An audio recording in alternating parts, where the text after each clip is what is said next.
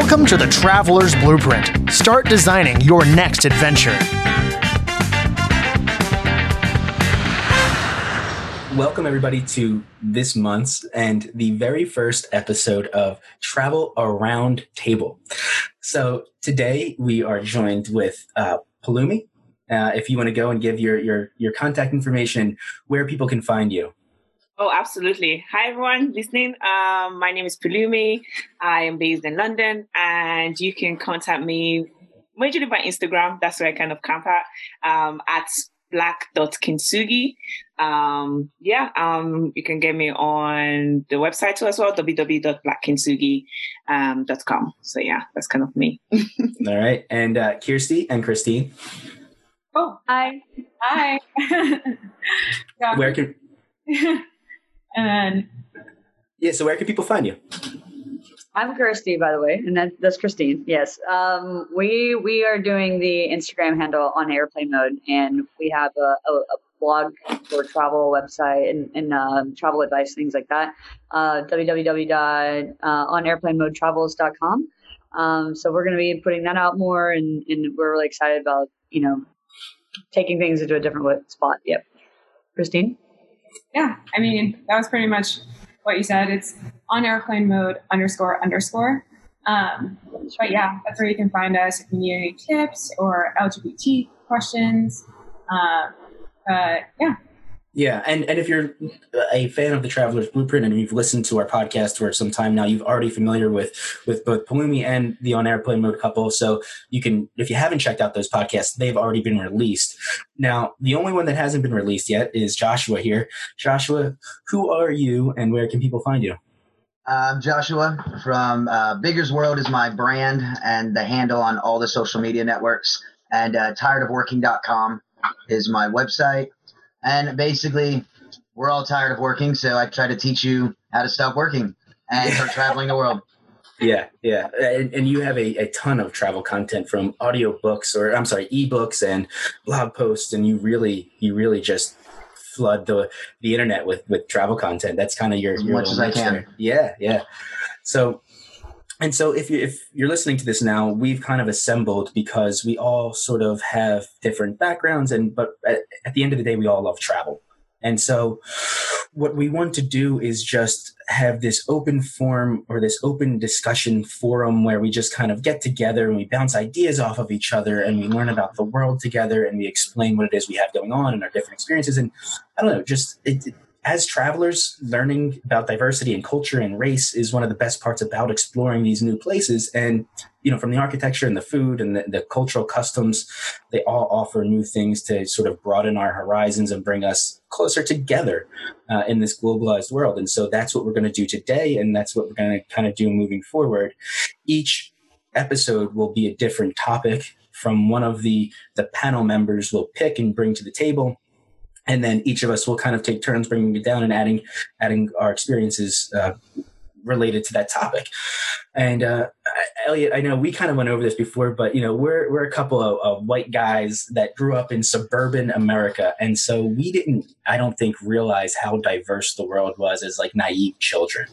And nor did we realize how privileged we were. Right, and so so we went through life to this point, and you know now we're we're more educated, and we have this understanding of the world and how it works and how different it is, and um, we want we want to learn more. And there's probably a ton of people just like us or there, there are a ton of people just like us who grew up the same way we did. And um, we can now we have the experience to maybe offer a new uh, route for them to learn and and understand how the world works so that's kind of where this stands. It's a work in progress. So if you're listening to this, just you know, bear with us as we kind of settle down into this into this format and everything. And uh, and we really hope you enjoyed. I think we're going to to produce something really valuable to to the people here. So.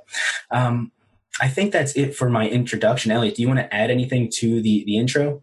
I will just say that our topic today is going to be related appropriately to COVID nineteen. Yeah. So we've all had a little bit of time to prepare and look at how travel has impacted us individually, how it's tr- impacted travelers as it stands today, and we'll near the end talk about how travel will forever change in a COVID 19 world. Yeah. So coronavirus has essentially put a halt to all of our lives. I mean, we as travelers, I'm sure all of us had something planned in 2020 that we were going to do and we were looking forward to doing. And I know for me personally, I had a, a 16 day trip that I was going to take my uh, two year old daughter on and my wife on. And that was going to be a first time abroad. And we had this beautiful trip planned where we were going to fly into Venice and go down to Florence and Rome and the Amalfi Coast. And it's gone. I mean, although, though that entire trip is has been refunded and it no longer exists. And so all of that planning, Bob, I feel so bad. all of that planning is, is just gone. And so and I'm just one person throughout, you know, not throughout the entire planet who had things planned. And so it's everything's just been thrown upside down. Um, uh, Palumi, do you have any anything that you want to share? Do you have any experiences that were kind of thrown into a whirlwind now? Oh yeah, absolutely. Um, right now I'm doing my PhD, and I was kind of coming to the end. I'm kind of coming to the end of where I was because of disruption. The lab had to close, so that that's a bummer. Um, but this big celebration was me to actually do like a one year backpacking. So I was meant to be doing six months in Asia, three months in um, Africa, and then three months in South America. Um, but yeah, that that that that no longer exists for now. You know, it's been pushed back um, or pushed forward. Um, so yeah, that's that was kind of like my big thing that got cancelled. So um, I just have to hopefully settle for staycations. You know, it's not Asia, but it is the British countryside, and I just have to be grateful for that for now. do you have Do you have any idea of when you think you're going to go or plan for the future? Let us know because we want to come with you. please, please come along but that that trip sounds amazing. Honestly, it was meant to be this epic. I'm done my PhD. You know, like. We're here. Um, what, what, was the question? Um, when do I plan to do it? Probably next year. Hopefully, um, if, if there's a vaccine, if the vaccine is needed to go to these places, I think those are kind of the big question people are asking. Like, you know, when you go there, you have to quarantine for 14 days. I don't want to go to anywhere right now and have to stay in a hotel for 14 days. Um, you have to quarantine when I do come back. That's like a whole month. So those are kind of the big questions that until things kind of like settle down, um, can't really answer it, to be honest yeah that seems to be the biggest issue is like it, it's so unpredictable. There's just so many unknowns. We don't even know when we can go to whatever normal is going to be. Um, i know for for us travelers if you want to go to the eu you cannot go to. Um, however as as britain you know is no longer in the eu you can fly there. However, if you do go there, you have to be under a 14 day quarantine before you can travel within the nation. And now and then and then you would have to look into individual countries throughout Europe on whether or not after your 14 day quarantine you can move on and travel throughout Europe. I don't know. I, I mean, I, I'm not even bothering. Uh, is anybody trying to travel at all right now? I mean, we definitely want to. The thing is, you know, I think the same, the same goes for us. We don't want to be stuck in another country. That's scary. So I think right now we're we're trying to focus on domestic traveling and seeing, you know, making it our aim to, you know, still promote responsible and safe travel. Um, because it's it's a bummer. Like it's a shame to think that travel is not going to be what it was. So I think now it's just you know adjusting to this new normal, as everyone says. So right, yeah. That's a good point. Promoting safe travel, uh, Joshua, as a travel content and travel creator, uh, have you started to look into ways that you can maybe I don't know focus that focus your content around the new norm of travel? Yeah, I mean the problem is though, I mean especially being Americans, we have no idea. Like nothing, we have no idea what's anything going to happen. And to be honest, I would like to say that we're going to learn from this but I don't know if we are. And I mean, I, that can be seen even more in like Florida, like how it, you know, two months ago it was like, oh my gosh, coronavirus, we all got to be careful and wear masks. Last night when I went out, I went out with a, with a friend, and you know, I like to observe and watch. It's like there were crowds of thousands of people without masks. I mean, it's we have no idea what this is going to do to us. And I'd like to say that this, you know, coronavirus is going to change the traveling world. I actually don't know if it's going to. I mean, in six months, we might look back and be like, you know, it went away and now we're all back to it.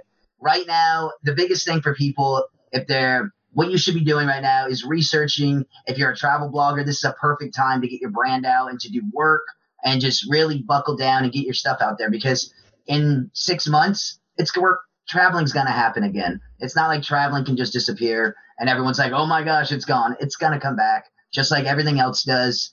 And right now, I think that's a good idea. You know, domestic travel, I think in the U.S. is going to explode. Me and Bob have talked about this before. I think road trips in the USA and in the U.K., like road trips in your home country, are going to explode with popularity. So, I mean, like me, me and Bob have a couple ideas on like some travel ideas on like, you know, I've done, uh, I did a 50 state road trip uh, a year and a half ago where I did all 50 states. And, you know, I think that that's going to be something that a lot of people are going to try to do. And it'd be really, really cool. Yeah, I, I, I, we don't have a choice really, and and especially you know for Americans. And sorry, Plumey, I know you know you know you, you're you're actually I in my eyes you're kind of lucky to be outside, but uh, yeah, yeah um, again, for, with you.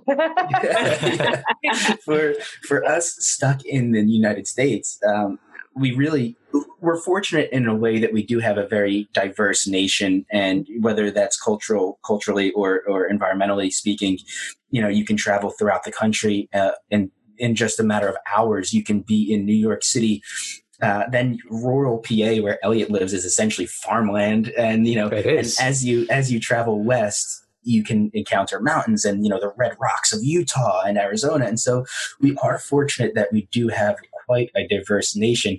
Um, and so that's, I do think I agree with you, Joshua. That's it's going to be a booming. The, the next year or so um, will be a big, uh, um, I don't know, domestic travel industry because because we're we're out of options, you know, and and I don't. I'm curious to see where it goes once the gates do open up. You know, Plumi, like you mentioned, are we going to be required to show paperwork on a vaccine? Or are we going to get tested as we enter the airport and then as we depart, as we leave the gate at our new destination? Are they going to test us again? Um, those are things that I think we should be considering and thinking about moving forward. But again, I mean, I don't know. And then in Hawaii, I think, is still got the, the 14 day quarantine, I believe. So even like certain parts of the U.S. have the 14 day mandatory quarantine. Um. I think they just they just lifted it but I don't know if it'll go back in place. But yeah, that's also something that we we were like, okay, well, what's the closest tropical thing we can do in America? Hawaii. Okay, but yes. on that we still can't go because it's the, the, quarantine. It's something that we have to keep like um, on top of. We have to, you know, know the the different standards, the different protocols, and things like that. Yeah, my my wife is in the medical field, and um, I think New York State, actually, if you are, depending on where you work, if you travel to certain states, you are required to do a 14 day quarantine when you come back. And several of my wife's coworkers are worried that if they take a trip to like North Carolina, to Hilton Head or to the Outer Banks, and they come back and Pennsylvania changes their 14 day quarantine status and they come back in the middle of it, that they're not going to be able to work for 14 days when they had originally only planned to take one week off. And yeah. the fact that every single state now has kind of their own local regulations, it makes it tough to do those kind of travels if you're still working because you don't know what's going to happen. Yeah. Sure. Yeah. Well, what we're seeing, right, are these travel bubbles. Elliot, we discussed them before, but you know, New Zealand and Australia are teaming up, and if you, they're essentially creating bubbles together where as long as you travel in between those two countries, you're okay. Uh, we're seeing that in Europe. Several countries are creating little travel bubbles. I think that maybe they move past that. I don't know, Pliny, if you know more on that, but um, I don't know if the EU now decided to open and maybe they're going to be one giant travel bubble. The US, uh, we're living in our own bubble, and then um, the the I, don't know what Canada's doing. Does anybody ever know what Canada's doing? No, I have no idea what Canada's doing. Um, and I, and I know South America, unfortunately, is getting hit extremely hard right now. Brazil is getting nailed uh, for associated with just incompetence from leadership. And um, I we did have a friend who we had on the podcast uh, who runs a tour company, and he was in Colombia. He runs a tour company out of Peru. He was in Colombia when this hit, and he spent two months there. They wouldn't let him leave. He was like holed up in a hotel, and finally made it back to Peru. But um, I forget the main the how I started going on this this rant. But well, you did you did pose a question in the middle of it, and I do want to bring that back to Palumi. What is travel like for the United Kingdom, and is there a travel bubble that you feel comfortable traveling to, like France or Germany? Um, they did actually very recently release. That's what I was trying to just look up on my phone. Um, they actually released, I think, about forty countries that when you do come back from, um, you don't have to do the two weeks quarantine in it, and that contains a lot of um, Europe in in it. Um, so what the thing you have to do is to check that where you're going to actually abide with the same policy. So I have a friend that, you know, was doing a road trip and his plan was to go to Croatia and um, go to Budapest and go up to Switzerland and things like that. So he was doing almost like a road trip. But on the website it said that you know is free flow into um from from Croatia to to Budapest but getting to the border they were just like, no, you can't come in through here. So it's one thing what the, I think a lot of, a lot of borders right now, especially if you're not flying, if you're taking like road trips, I um, mean, you're going to like small villages and town, sometimes the information hasn't filtered down and you just have to be careful and it's up to their discretion and you're kind of in the mercy of them saying they want you in or not. Um, but, you know, it's just confirming like, you know, call, contacting embassies now the norm, like literally call them up, like, can we come in? Um, yeah. is now the norm thing to do, which is so weird because like, why am I calling the embassy? Um, but yeah, um, they, there are a few countries, and I started looking at tickets yesterday. I was like, mm, yeah, because it's ticket trade. yeah.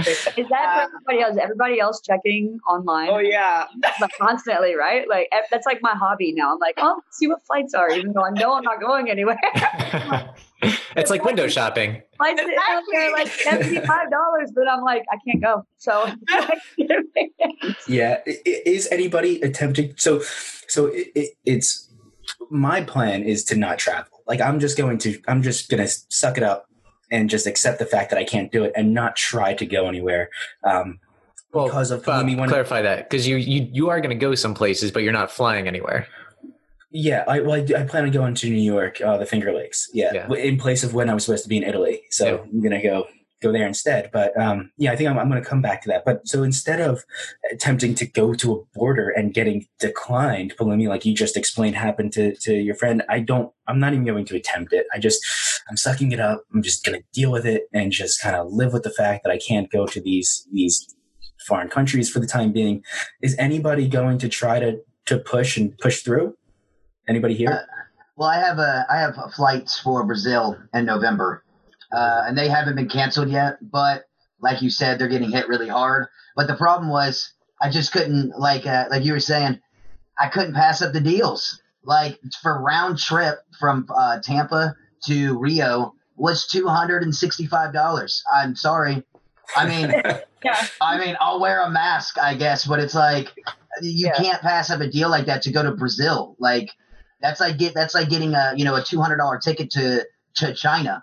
I know it's bad right now, but eh, it's China. I mean, for two hundred dollars, it's crazy deals. Yeah. So, I mean, we'll see what happens in November as it gets closer. Maybe I'll make a decision We're not. My I, my manager, he kind of handles a lot of my uh, my traveling, so he's not happy about it, obviously, because if I go, I could be quarantined there, or I could get stuck there. But I'm sorry, that's the advantage of what we do, and that's the reason we do what we do. Because if I did get stuck there, I could still make content. It'd be totally different, but I could continue working. And that's the great thing being, you know, the type of jobs that we have. And that's an advantage. And I feel like if I just sit back and don't do anything, I'm kind of wasting what we've worked so hard to be able to do. So at this time, I'm still going to go to Brazil. We'll see. And then we'll see where it goes. Yeah. Well, I, I think you made a good point that the, you'll still make content, but it would be different. But even though it's different, it's still authentic. It's real. It's, what, it's, it's what's actually happening. And so all you're doing is portraying the real life situation of what it's like in Brazil, which I think is important. But do you worry that you're going to get there and and nothing will be open? Or I guess that just ties into what I just said with yeah, I mean real content. Absolutely. And the thing is, is it's also as much as we want to look at it like as a bad thing, because yeah, it is very dangerous and stuff like that. But there's a lot of local businesses that are, you know, that that need us there are local biz, there are hostels that their only income. I know quite a few hostel owners that are like, I'm they begging me to come to their country. They're like, we will, we will put you up for 72 years. Whatever you want, you can have like right now because they're, they're going bankrupt. A lot of them don't have enough money to even to last. So uh, a lot of these places, as, as dangerous as they are, the people there want us there. They want travelers there because that's how they make a living. So I think, you know, in the next three or four months, hopefully we can, hopefully the U.S. and everybody, we get a hold of this, you know, this whole Corona thing, and we kind of the COVID nineteen, we figure out a, um, you know, a vaccine or something. Because as much as we're all sitting here going, "Oh, it sucks not to be traveling," oh no, there are businesses around the world, small businesses that are going out of business by the minute. So the quicker we get the hang of this, the quicker we can get out and start doing what we love, and we can hopefully help some of these hospitals and stuff like that because there's several of them that are never going to come back. They're they're yeah. just not going to be able to make it back.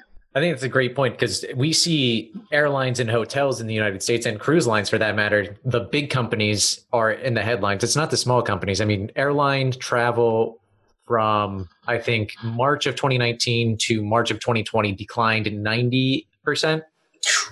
Crazy. And I mean, certain airlines are going bankrupt. cruise lines somehow aren't which is very interesting. And there doesn't seem to be a lot of polling that shows that people are deterred from cruise lines still. Yeah, I am. is, anybody a defender of cruise lines here? No, I, I, I feel like the people jumping on the cruise lines are the same ones who don't want to wear masks. I, I, oh, it's definitely true. I had I had a cruise actually scheduled in September, and then uh, it was like I was scheduled for like uh, Memorial Day weekend, I believe. But uh, Carnival came out and said all of them are canceled now until October 1st. So all of them have been pushed back to October 1st. But let's be honest too. If you look, if you look back in the headlines, cruises don't have the best headlines for treating their workers very well. So, a, so a lot of that's in there as well, and you know they don't pay them very well and stuff like that. That's the reason cruise lines aren't really worried about losing money. They're just sitting there waiting. And you're right, it is kind of funny. The people that don't wear a mask are probably the people that are waiting for the cruise line. as bad as it sounds. yeah. And I'm, I'm, like happy I've never been on a cruise before now. like, hey, this is supposed to be a diverse and open group. You can't knock on people. That's, um, yeah, that's a good point. Uh, uh, Kirsty and Christine, something that I want to get into with you two. You you are living in New York City, the uh, the hardest hit location in the United States. I think it, is it the world? Was it the hardest hit in the world? I'm not I'm not sure. It might have been. Um, but how how are things there? How are things for you maybe a month or two ago, and how are things you know now that I think New York has is managing it better?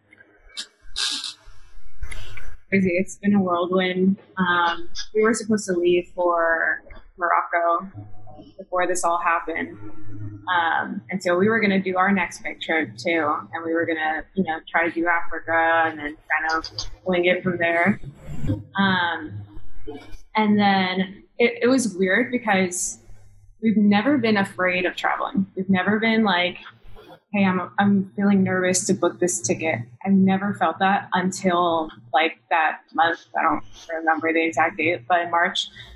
Um, and then it was weird because my dad got really sick. And my dad is like probably the healthiest 53 year old you could have ever met. And like, he would literally work out from like 4.30 to 6 a.m. every single day. And then do it again at night. And it was just like, it was really insane. Anyway, so long story short, he got into life support. He made it out. So he was on it for like a month. And then that kind of like him coming out and like his miracle story, I think just made traveling so much more important because when he got out, he was like, cool, like now I lost my job. Like I don't have all of that that I've worked for. And like I also think that his story, you know, for people who don't believe COVID 19 is real. It, it's like, it's really crazy because, yeah, like it doesn't happen to everyone, but it happens to someone, like, you know, and you could be that someone. Um, so I feel like for us, we like, it was like just dealing with that all. And I still think like even though it it personally affected me, I'm not going to stop traveling. Like I think just because of his experience, I think it made me just appreciate everything so much more. Yeah, well, I'm glad he's doing much better. My yeah. both of my grandparents had the coronavirus, They were both fairly ill, never hospitalized, but they were quarantined for 53 days straight. Wow. Yeah. No, it's, it's crazy. I mean, yeah, it's very real. I think, yeah, when when we left to go travel on our nine month trip, everyone told us, "You're crazy, you're crazy. You're quitting your jobs, you're leaving New York City, you're leaving your apartment, and everything." We were like, you know, you life. It's cheesy to say, but life is short, and you really don't know what's going to happen next. And I think that her and I have had a lot of conversations through being quarantined with her parents and and and seeing all of that. And, and it's extremely helpless situation, you know, especially with COVID. Like you, you can't even be with your your family when they're at the hospital. They don't let you in. So it was an extremely helpless situation. And I think that Christine and I just talk about it all the time. And like to to go back to what you were saying, Christine, is like we, you know, people told us we were crazy, but that just made us even more now. We were like, I can't one, traveling's never gonna be the same. At least it's not gonna be the same for a long time. And on top of that, like you know, like you said, even my dad, he's worked for so ever and forever in the same position, retirement, retirement, retirement and now he's lost his job. And it's just like you can't you can't wait forever. You know you can't you can't put your your life on the back burner and just be like well maybe one day i'll go travel because you know you're not promised that one day necessarily. So i mean not to be like you know a, a deb or anything but it's just it's a, it's a fact. And, and it's it's what you're saying now. It's like I, I appreciate it so much more now. The memories that we had in asia before are incredible um but it's it's totally different now. It's yeah. That's something you know that i love to touch up on is that uh, in america specifically we culturally we're we're on this path where you go to school and you get the job and you work and then hopefully one day you're going to retire and then that's when you're going to enjoy the fruits of your labor. And there's really no push for people to I, I, I don't want to say no push, but the, generally speaking, you're not supposed to do these crazy trips in the middle of your life when you're supposed to be figuring out what you're going to do as far as work goes. And so I think, you know, I think the, the people in this group obviously uh, don't think that way. We all try, are trying to go on as many trips as we possibly can now because we understand the importance of it. But yeah, I do think that this pandemic specifically, I mean, who would have thought that a pandemic would cancel every trip, every sporting event, every concert, every restaurant. It's just simultaneously the world came crashing to a halt, and and all of a sudden we were all stuck in our homes with nothing to do other than reflect on our lives and and consume and, travel content consume travel. There you go. Consume travel content. But like, you know, there was just so much uncertainty, and to then sit there and say, "Holy crap!" You know, if this thing, when this thing clears up, I need to take full advantage of of my life and and time that I have because who the hell knows when something else is going to happen? It might not be a pandemic. It could be something completely different. But mm-hmm. y- you have to you have to just set yourself up for for whatever it is you want to do and enjoy. You have to make sure you can um, that should be your priority, everybody's priority, right? In my opinion. Yeah. Yeah. yeah. Christine, I, I, I don't know. Bob and I have talked about this a little bit, um, but back in March, my mother passed away from ovarian cancer. And it was like right on, she passed away March 21st. So, right around the same time as the lockdown in most of the United States. And we still have not had a service for her most of her family lives all across the country and to have a service means that they would have to fly in and people don't feel comfortable flying right now. I mean some of her sisters and brothers that were supposed to come in a few weeks before she passed away weren't able to. And last summer we were supposed to do an iceland trip and unfortunately, I actually had a, a, medical related issue that prevented us from traveling. And so I think that for me is going to be one of my first trips after this whole travel ban, travel restriction lifts. And my sister and I hopefully will take her ashes and enjoy the trip that we were supposed to take with her. Awesome. Iceland's amazing. You're gonna love it. It's that's it's the best place ever for. To, are you gonna spread her ashes in Iceland? I, we're going to spread some of them. Yeah, yeah. Cool. And she's she was a huge knitter, and Iceland has some of the best oh, yarn yeah. in the world.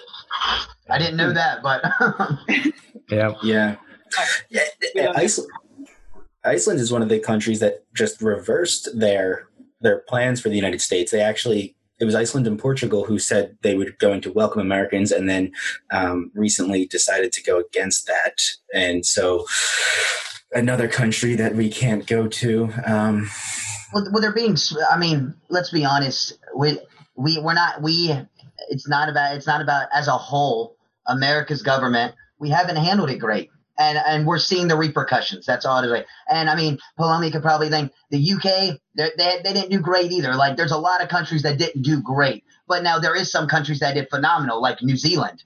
They were mm-hmm. they did it perfect, and but that's also the reason that I feel like a lot of Americans once this once we once we learn our lesson and we have we know and we bounce back if we do yeah, that's that's optimism right there but you know it's it's it's going to be things like there are going to be uh, people that want to go to these countries like you know like new zealand and australia and stuff like that because i mean you don't know if you're going to get the chance to. Like like you said we don't know that this is i mean this is this pandemic's a wake-up call for us. It's it's, it's a big time wake-up call. And i think everybody that's on here has probably noticed little things like when you're traveling you know and you're staying in hostels and stuff like that wow do we did i not take precautions? Like i never use sanitizer uh, you know, I did. I mean, it's like you just walk around and it's like, oh yeah, that's probably clean. We're good. That's yeah. clean. But I mean, it's like traveling for me is definitely going to change because just the amount of precautions that I'm going to take.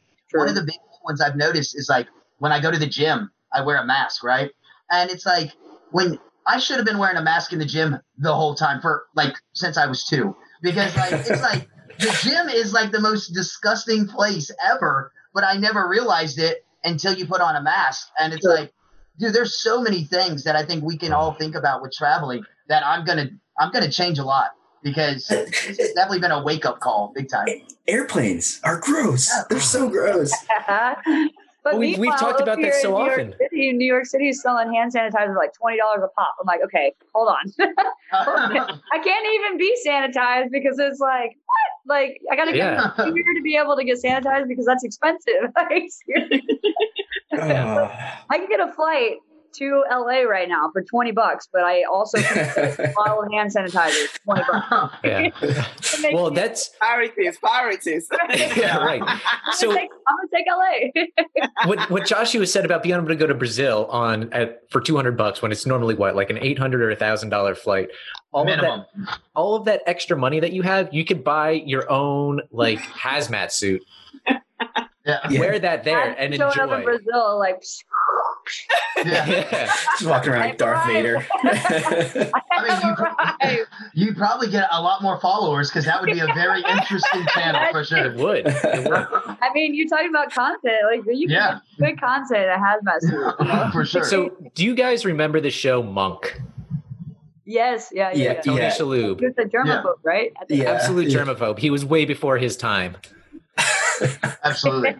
yeah. That's what everyone's going to be like now. Yeah, that's true. But I think, sorry, to be honest, I think like when you go into these places, we are kind of the dangerous one, if that makes sense. Mm-hmm. I remember my friend said it when she, when you when he went, they went as a group. They they rented a camper van, which I think is epic. You know, that way you're kind of like in your own little bubble, um, and they just kind of road trip it. But you know, when they went to local places, but no one was wearing masks because they had like you know, Croatia, the death rate was like in the hundreds. So you know, places like that, we are kind of we are the dangerous people, if that makes sense. So I think danger, thinking about it that way, you're almost, almost safer going to those places, you know, in the grand scheme of things rather than staying put. Yeah. And that's very true. I mean, that's the whole that's the whole reason we wear masks. Masks are to protect other people. Yeah. The mask only protects you a little bit, but it protects other people more so. Mm-hmm. And the travel is the same way. When we travel, as Palumi said, we are the one with the potential to spread the virus. And if we don't spread it, we're the ones that the potential to bring it back. So the people, I mean, that was the that was the whole reason for the lockdown, right? The if you don't have people making contact with each other, there is a much less risk of transmission. Yeah. Mm. So much less that it almost could have stopped if every single person stayed at home for two weeks. Yeah. But right. that's not real. That's not the world yeah, we live in. Well, and it's it's also like uh, let's let's be honest too. Since we're talking about the whole travel thing, it's like uh, and and Palomi, this is a great one for you to like because you're you're you're looking in on us because we're all we're all in America. Like we, we we had an Armageddon. Like literally, first it's you know COVID nineteen, then it's the protest, and then it's everything. Like it's just from from you looking in on us, it must be really intense looking in on us because it's like Armageddon occurred in the U.S. and oh man, uh, it's just it's just taken it's taken the United States at, uh, at, you know by it's just thrown us all out of whack right now. So like, how does it look from your angle, looking in on us and traveling? Like, do you think people want to come to the United States right now? Do you think it's a hotbed or probably not? to be honest, to be honest, in the UK, we we're not as you know funny enough, yesterday was when um, things got open. So like pubs and restaurants and stuff like that mm-hmm. got open in the UK, and people were a bit crazy. Um, but each time, even during the lockdown, lockdown that we had a bit of sunshine, the British people we we love our sunshine, so we literally like flood the streets. So that was an issue for a while, and you know they were threatening to close the parks because the parks were open for recreation purposes. We just used to go there and sunbathe and stuff. So the rules sometimes were bent, so we're not the most you know thorough, like you said, like New Zealand's were like you know like on mm-hmm. it. Um, you know, we didn't get like fines and things like that. Like it wasn't so, you know, we're seeing people traveling miles just for one appointment. So we're not the best in handling things. But your question about people wanting to come to the US isn't, is, I, I can say no, 101%. yeah. That's fair we'll wait. and that's exactly why we can't leave the country because nobody nobody wants to come here. So why go anywhere else? You know, yeah. you're gonna populate your own place, like you see. yeah. yeah. So I want to pose a question, and this question: If we are becoming such a globalized world, let's say, for example, in a hypothetical situation where the there is a global union of people, much like the European Union, but every single country is a part of it. And we had basically a unified leadership that was able to cohesively across the board bring coronavirus into check and apply these restrictions and regulations. Do you think that everything would be different? Do you think we would be traveling again already? Hmm. Anybody want to go? I mean, it's just such a hypothetical like, it is. question. It's like, but I mean, I, yeah, absolutely. Because I mean, as soon as there this this whole pandemic and stuff like that, like it's not stopping people from traveling if we could. I guarantee you, if if people were like, all right, all Americans, you're allowed to travel the world, you're open. I guarantee you, the airplanes would be flooded because of the prices.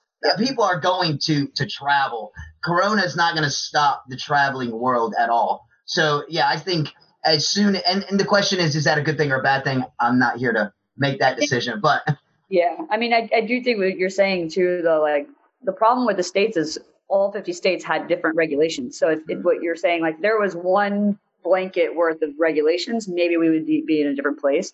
But every single state took their own precautions and therefore reopened, didn't reopen, did this thing, and you were still seeing the effects of that today. Maybe if they did it all together four months ago, maybe it would be a different story.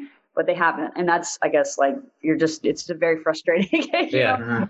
it um, is. The, this is the year of hindsight, right? Like we should have done this. It is 2020. Yeah. uh, I think America's issue is yeah the the lack of this blanket uh, leadership or not, not leadership. This, we, this, we have a denial of covid-19 but and that comes american culture. You know people say that americans don't have culture. American culture puts individual freedom above anything else on the planet. That's what matters more than anything else. My individual freedom trumps your health, no trumps what you think, trumps anything, and and that's sort of and unfortunately that has been our, our demise. That's what's caused this to continue to spread. But if we had some unified culture that everybody was on the same page, which Australia has, for the most part, you know, the, these other countries have this unified culture where it's like, okay, we're a member of a community and we lift each other up. And together we're stronger, and together we can tackle this, and together we'll come out on the other side, and we'll have we'll have done it as a team. The United States, for whatever it is, and some people think this is a good thing, and some people think it's a bad thing. We are not we're, we operate as individual teams or individual players. I don't know it, it, within one larger team, and that's unfortunately we're too diverse for our own good. I think maybe in a way.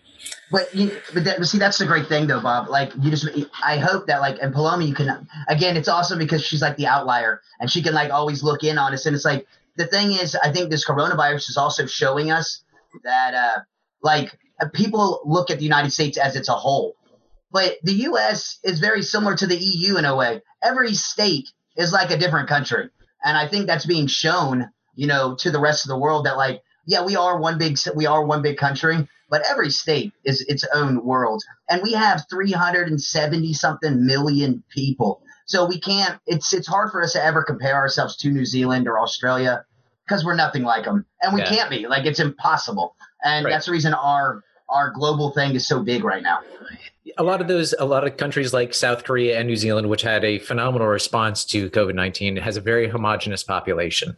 Mm-hmm. And the United States doesn't. We have a lot of different perspectives and a lot of different views on how things should operate and how our cultures are. And that is probably our greatest strength and at times our greatest weakness. Absolutely. So I'm going to throw out something. Now this is this is just a thought that's in my head that's kind of like a side tangent, but I we don't even need to get into this. Maybe maybe we'll, we'll use this as a, as a topic for a different date. But I think that this is the end of the United States as we know it on a cultural level. And I and I say that because I think as we become more divided as a nation, I think you're going to see the migration of individuals to states that they agree with.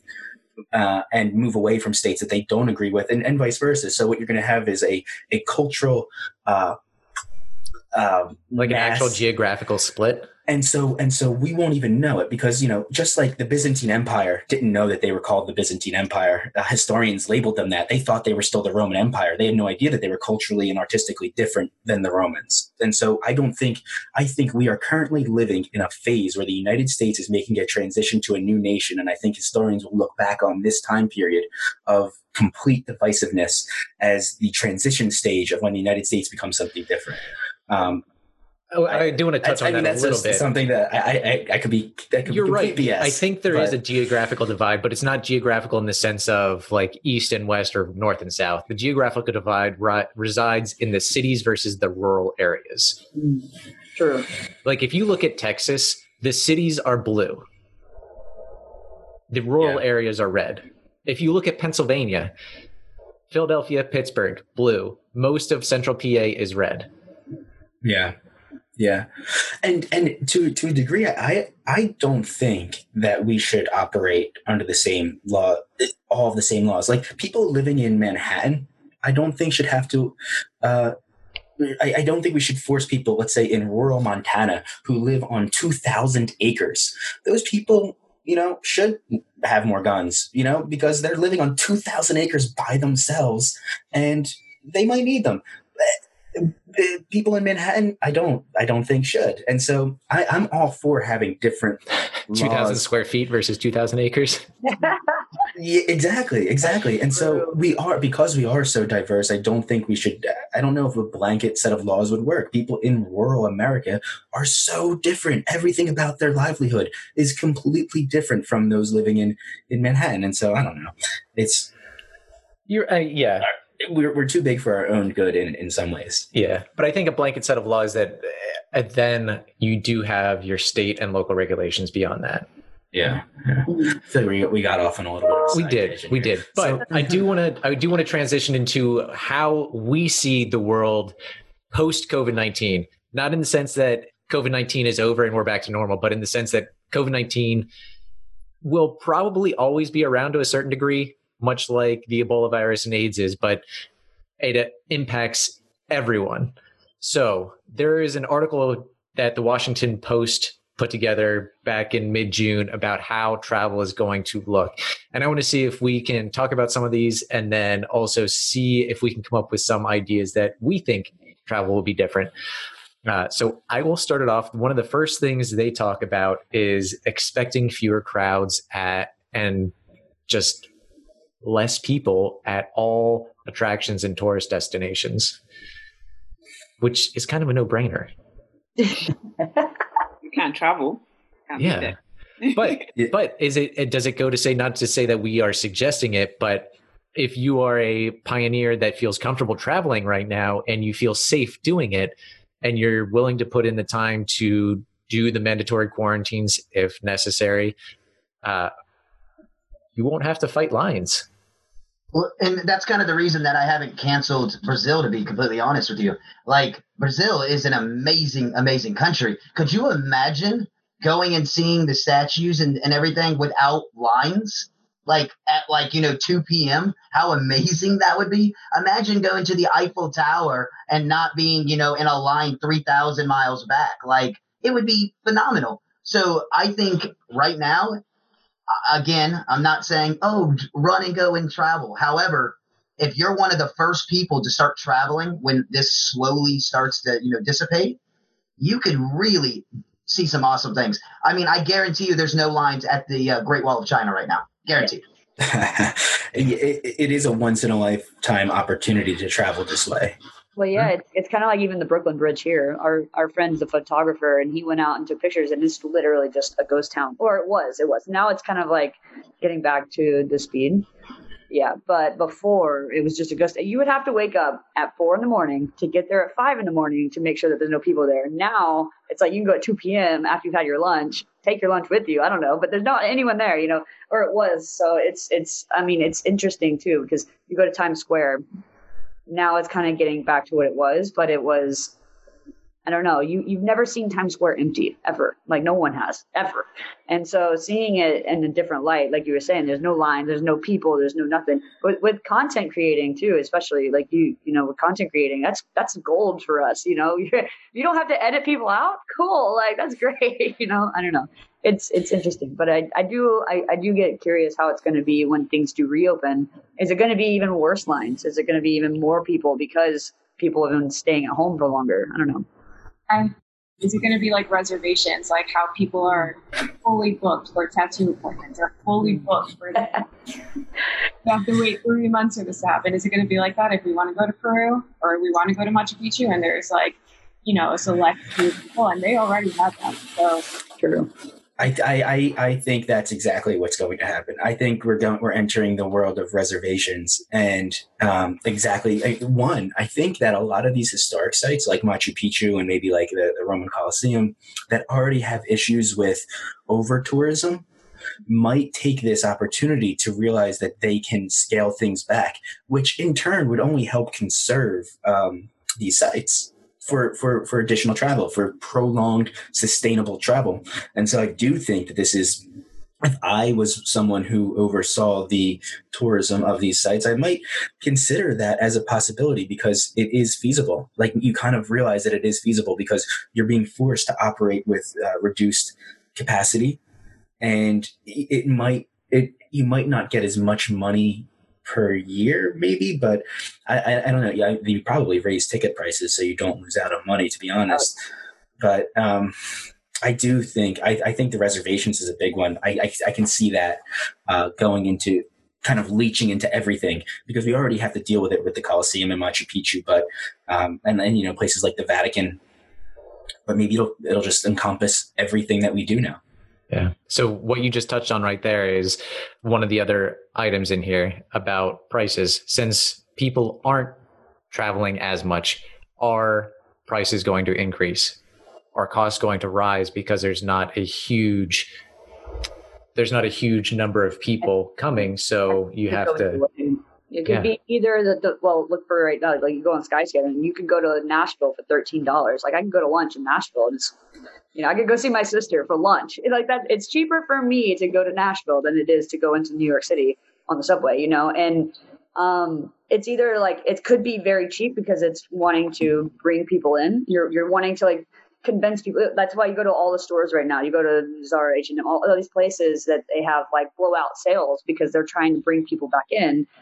Or are they going to wait until people start coming back in and they're like, just kidding? And it's like 300 times more expensive because now you're back. I don't know. It, it could go either way for sure.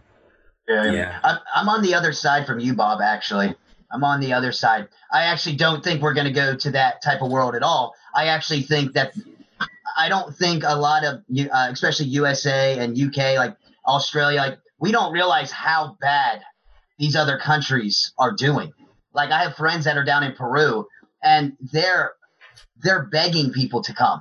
They have no money at all. So I feel like a lot of these places like Machu Picchu, they're gonna they're gonna open the doors and they're gonna allow every single person that wants to come to come. And I think it could actually be, you know, it could be opposite. It could be like such an influx of craziness that it could be a, it could be the Wild West for a good six months when all these places reopen. A lot of times because it could it could go a little crazy. That's an interesting point. Yeah, I, I I could see that happening too. Yeah, the the desperation for tourism Mm-hmm. dollars could could force these these places to just let anybody in or let as many people as they possibly can get in because obviously they're going to be they're going to be behind on revenue for, for the year 2020. I mean, it's essentially Mhm. shot. They're not going to make their money back at this point this year. So Yeah, yeah. yeah, And like and Greece is uh I have a friend that's heading to Greece in uh, in September. But Greece is doing a very unique thing the way they're they're kind of handling it. Like if you come and uh, you pass, you have to pass like some type of inspection when you get there. And once you get there, though, like if you did get coronavirus, they take uh, full responsibility, and they they will like pay all the medical expenses. Like there are a couple countries over there in Greece and stuff like that. They're doing a, a few different things like that to get their tourism because th- people didn't real. I feel like people didn't realize until this happened how much tourism affects every economy around the world. And I mean, Greece was a, is a beautiful country, but they they have they have no money. They're they're they're going broke. So they're begging for people to come over there right now. So I think well this you are right in a way like this is going to be a travel transition huge this this will change the traveling world forever but do any of us really know what 2021 is going to look like? We really don't because i guess what? When 2019 i remember myself sitting in december of 2019 going 2020 is going to be my hustling year. Yeah! I'm going to do it. It's going to be amazing. I'm going to you know see so like honestly i planned on going from 119 countries to seeing all 197 like 2020 was going to be the year that i was going to do the final like 56 countries. And yeah that's not happening And then instead, you get murder hornets. yeah. We have some in our backyard right now. What? They Get have outta made a nest. No, you don't. no, Yes. you don't. You don't have murder hornets. The murder hornets. what? They're like this big, aren't they? Yeah. No, no, I don't believe. It. Yeah, they're they're cicada killers. no, they're different. They're different. Cicada killers are different. They're the same Big. size. They're big, regardless. No, no, Yeah, the ones we have are this big. I don't like it either way. It's- This big. No, i'm i'm good i don't want to see it Yeah. Yeah, so I mean, this is the year, the 17 year cicadas, right?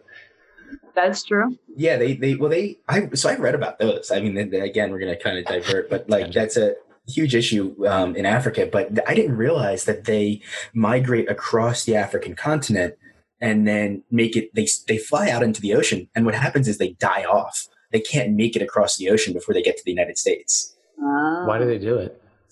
Uh, just the the They want to travel. they, they want to travel they want to get out and they just, they've been cooped up too long, you know? Uh, Palumi, do you guys have cicadas in the UK? No, not that I know of anyway. Another direction based on your description. Like, That's true. So one of the things that I think is really interesting that is going to change is because we've all I I can't speak for everyone. I know Bob and I have been working from home quite a bit and a lot of people have transitioned from working in their office and if they're on a computer most of the day anyway, they can work at home. So, the idea of taking a 6-day vacation because you only have 6 days can now be extended to like 14 days because you can actually work. So sharing homes, doing Airbnb rentals will be more popular, I think. And this is kind of what this tar- article touches on too. Because now you can bring your work with you and hang out in a location that you know is clean before you get there and will be cleaned after you.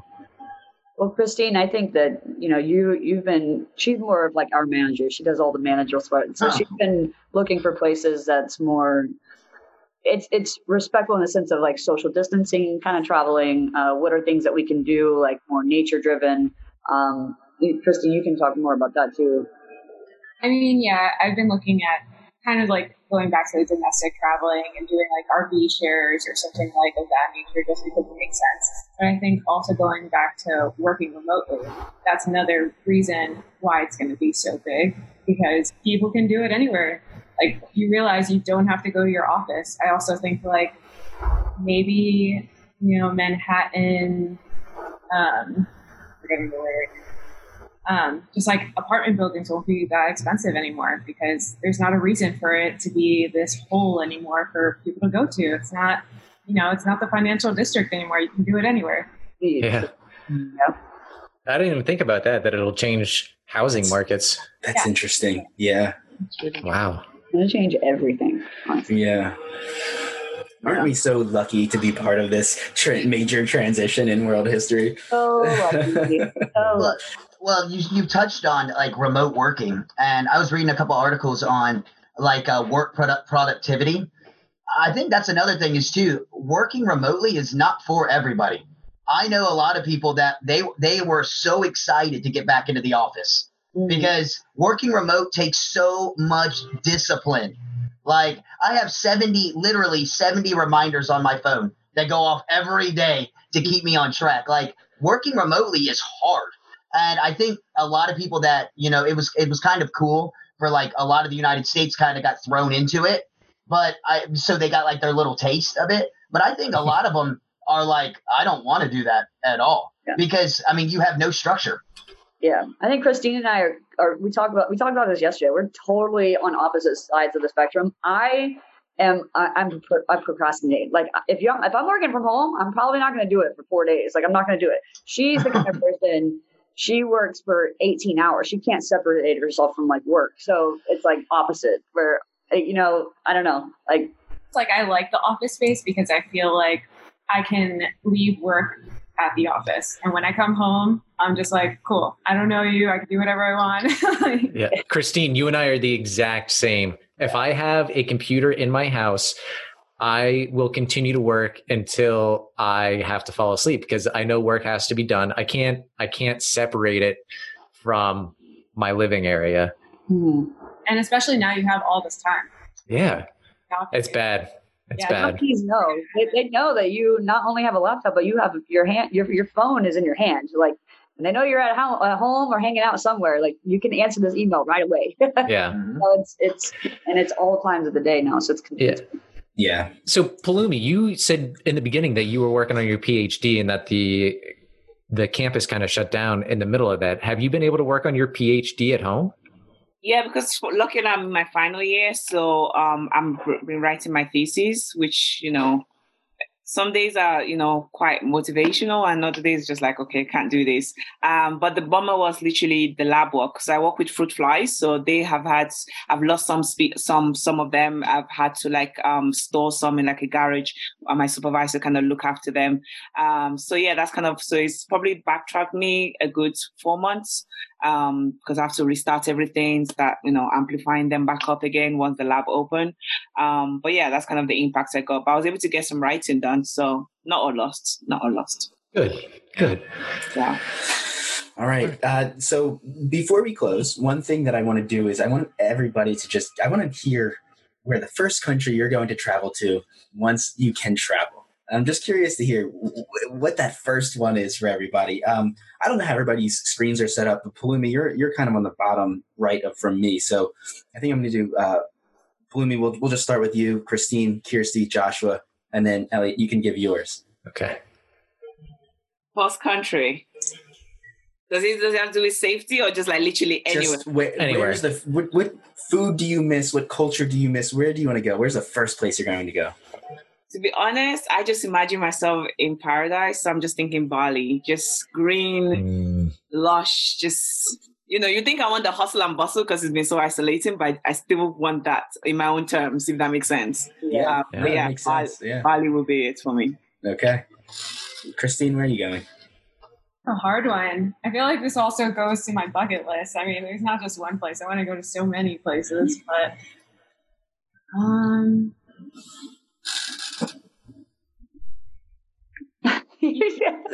No, I she like went off. Like, she was like, I can see her looking at a map and like exactly. She's like, I'm on a Uh, plane right now. Actually, in the US.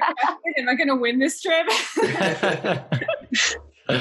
You could. You don't have to go there if you change your mind. I went to Iceland also. Mm. All right. Good one. You love it. Yeah. Kirsty, what about you? Um, well, we were. She said it before. We were, we were gonna go to Morocco before. We do Morocco, Egypt, Jordan, uh, Cyprus. That that was kind of our route, and then make our way more east and, and end up in Sri Lanka. We we just have this whole plan. So I guess I, I if I if I could have it my way, I would continue that plan. Maybe start in Morocco and do you know all those countries. I mean, they just seem so uh, majestic and beautiful to me. So it's I don't know. That that's what I would probably start if it was safe. Yeah. I would love to go to Casablanca Mhm. just because of the movie. I want to go to uh, Chef Chefon, Chef Chefwan. I, I can never pronounce that city, but it's the blue city in Morocco. Everything's painted blue. Um, yeah. Yes, yes, yeah. It's beautiful. And everything I've seen of it is just stunning. So I don't know. Yeah. Sorry. Joshua, what about you, man? Uh, excluding Brazil, because I think you bought that Yeah. more on the uh, cheap flight.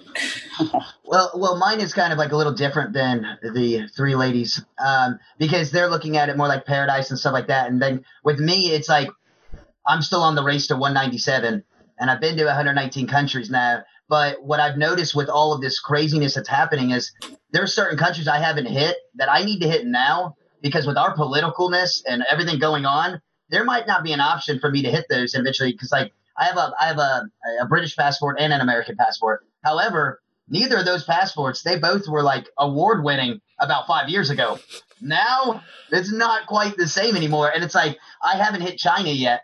And honestly, I would probably go straight to China and and you know go through go throughout China and knock it out because that's a country that first off we saw what happened. I mean the whole COVID nineteen, and the more our politics get interesting in the U.S., I don't know how long some of these countries are going to allow you know American travel and whatnot. And I it would just really suck to like get to 196 countries and not have hit China. That would be really really bad right there. But Yes, it I was. think, uh, yeah, with coronavirus, with Hong Kong, I think I agree with you, man. China's one that you want to go to sooner rather than later because Mhm. I don't know where the where the future is going to be headed with tourism there. absolutely. Yeah. Elliot. As I mentioned earlier, it's going to be Iceland. So Christine and I are taking a trip together. All right. But Lumi, Yeah, I I'll, go, I'll go with you to Bali. It's okay. We'll- Come on, girl. Let's go. I feel like Bali is actually like I don't know if any of you guys have noticed like on Instagram and whatnot. Bali is probably the one country that's getting more talked about than any other country. Like every influencer, every blogger. It's I mean it's like Bali every day when I go on Facebook. I don't know if it was just this COVID like changed things and made you know people think like remember how amazing Bali is, but it's just they're getting massive amounts of attention nonstop. Yep, I agree. Bob? Italy, Italy. I want to pick up where I was supposed to be. Yeah, I want to go to Italy. I want to take my daughter there and hand her a gelato and uh, a slice of pizza from Naples, and yeah, that's that's where I'm going to go. Yeah. So one day, everybody, we'll we'll One be day. there. Yeah. One day. So, all right. I think I think that concludes this very first travel around table episode.